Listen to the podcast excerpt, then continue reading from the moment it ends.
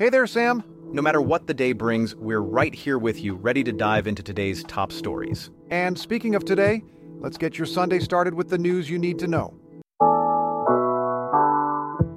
Argentina is seeing a cautious wave of optimism as its new libertarian leader, Javier Milei, takes bold steps to tackle the country's economic crisis. His austerity measures have caught investors' eyes, boosting bond prices and lowering the risk index. But not everyone's on board.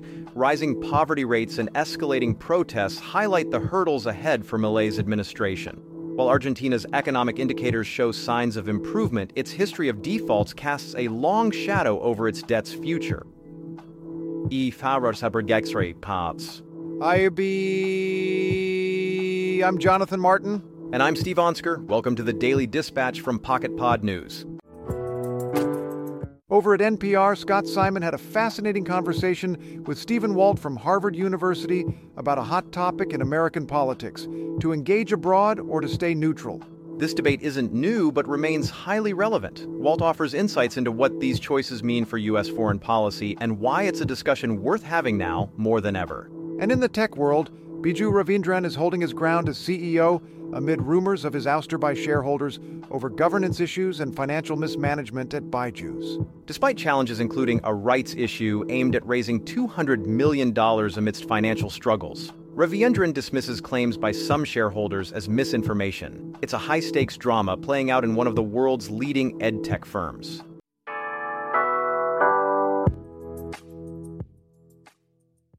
This message is brought to you by PocketPod. Say goodbye to one size fits all podcasts and hello to a fully personalized listening experience with AI crafted podcast made just for you. Head over to pocketpod.app to join the waitlist.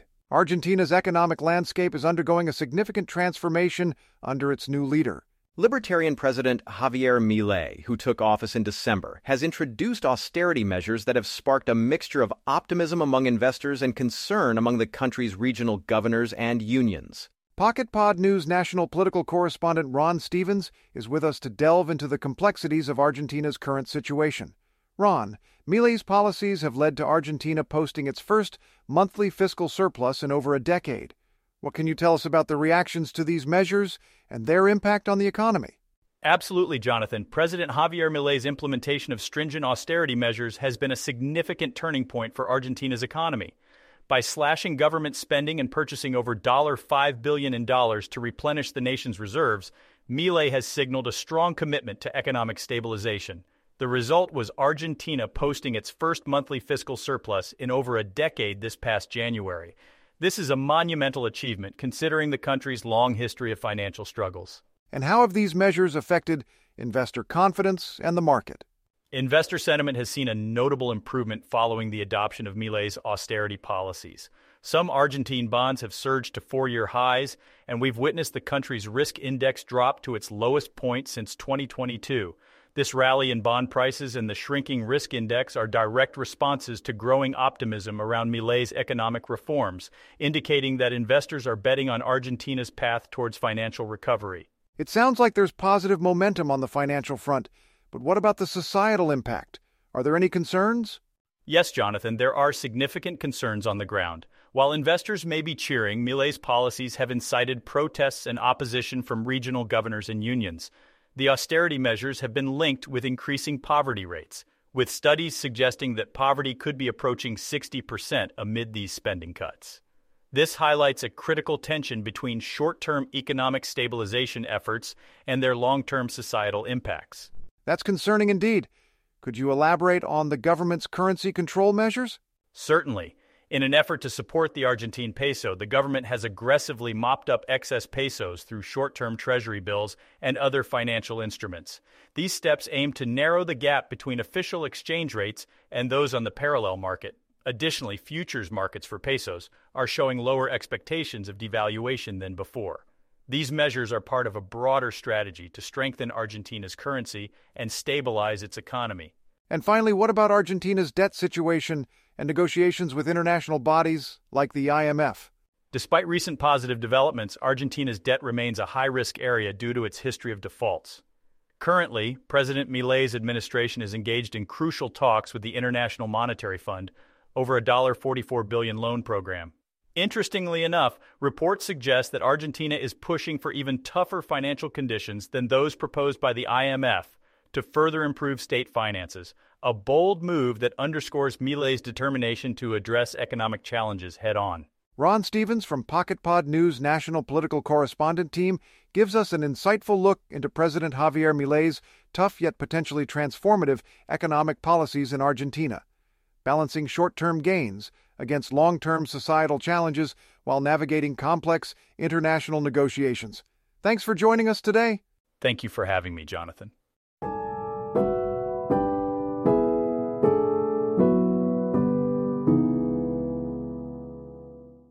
Debate on America's role in global affairs is heating up again. Right, and it's a complex issue, with voices from all over the political spectrum weighing in on whether the U.S. should take a more active role internationally or pull back and focus inward.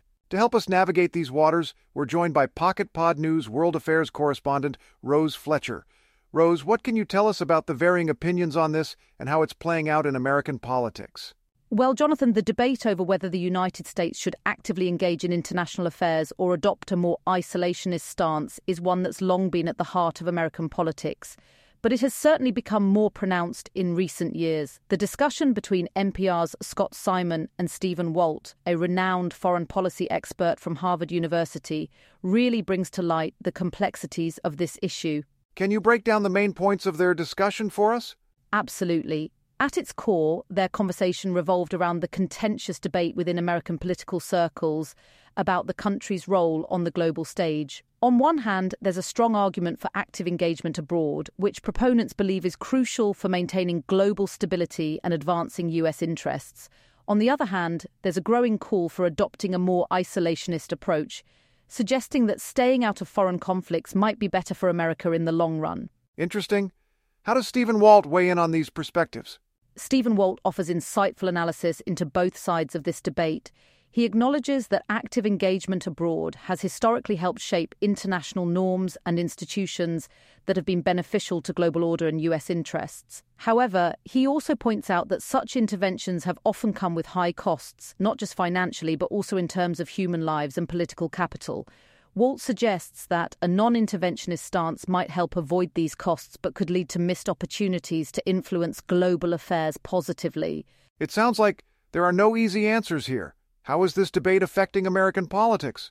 It's having a significant impact indeed, Jonathan. This ongoing debate is shaping policy decisions and party ideologies within the US, as well as influencing public opinion on what America's role in the world should be. The divide isn't strictly along party lines either. We're seeing factions within both major parties advocating for different approaches to foreign policy. This reflects broader revaluations of America's role in global politics amid shifting international landscapes and internal debates about national identity and priorities. With such complex considerations at play, what can we draw from this conversation between Scott Simon and Stephen Walt? Their conversation underscores an essential truth. Navigating foreign policy is inherently complicated because it involves balancing domestic interests with international responsibilities. As highlighted by Walt's analysis, decisions about engaging abroad or maintaining an isolationist stance are influenced by historical precedents, practical considerations, and ideological beliefs about America's place in the world. This debate isn't just academic, it has real implications for how America interacts with other nations and addresses global challenges. That was PocketPod News World Affairs correspondent Rose Fletcher. Thanks for joining us today. Thank you for having me, Jonathan. It was my pleasure to delve into such an important topic with you.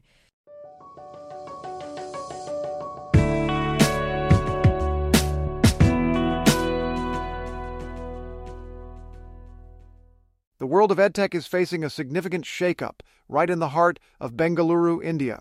That's right. Byju's, a leading edtech startup, is in the midst of a dramatic internal conflict. Its founder and CEO, Byju Raveendran, is fighting against an attempt by some shareholders to oust him over governance and financial issues. And despite the turmoil, Raveendran is pushing back hard. He's sent out a letter to employees refuting claims of his ousting, launched a rights issue aiming to raise about $200 million, and even questioned the validity of the shareholder meeting that sought his removal.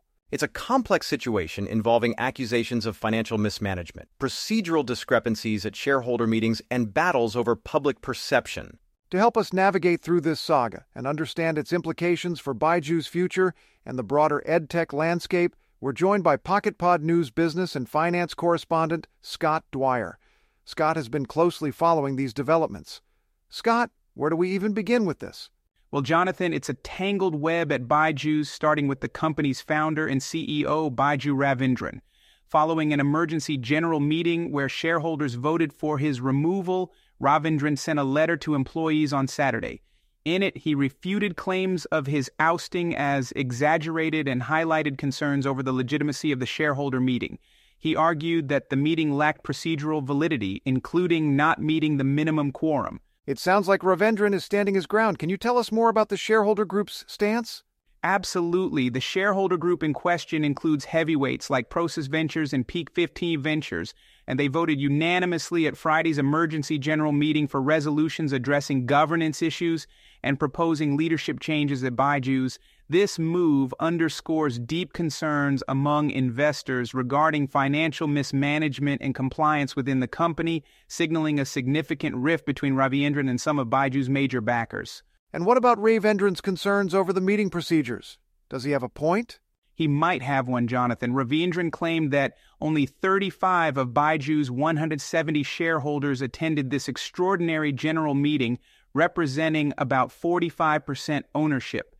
This raises questions about whether proper legal procedures were followed and if there was indeed enough quorum to make any decisions binding. It's a critical point that could affect how these proceedings are viewed legally and ethically. Amidst all this internal discord, Byju's launched a rights issue to raise funds. How does that fit into this picture? Now, that's an interesting turn of events amidst the turmoil. Despite having its valuation significantly reduced from 22 billion to about 25 million dollars, Byju's launched a rights issue aiming to raise approximately 200 million. Raveendran has called this move overwhelmingly successful, suggesting investor confidence might still be high despite recent challenges. It poses an intriguing contradiction.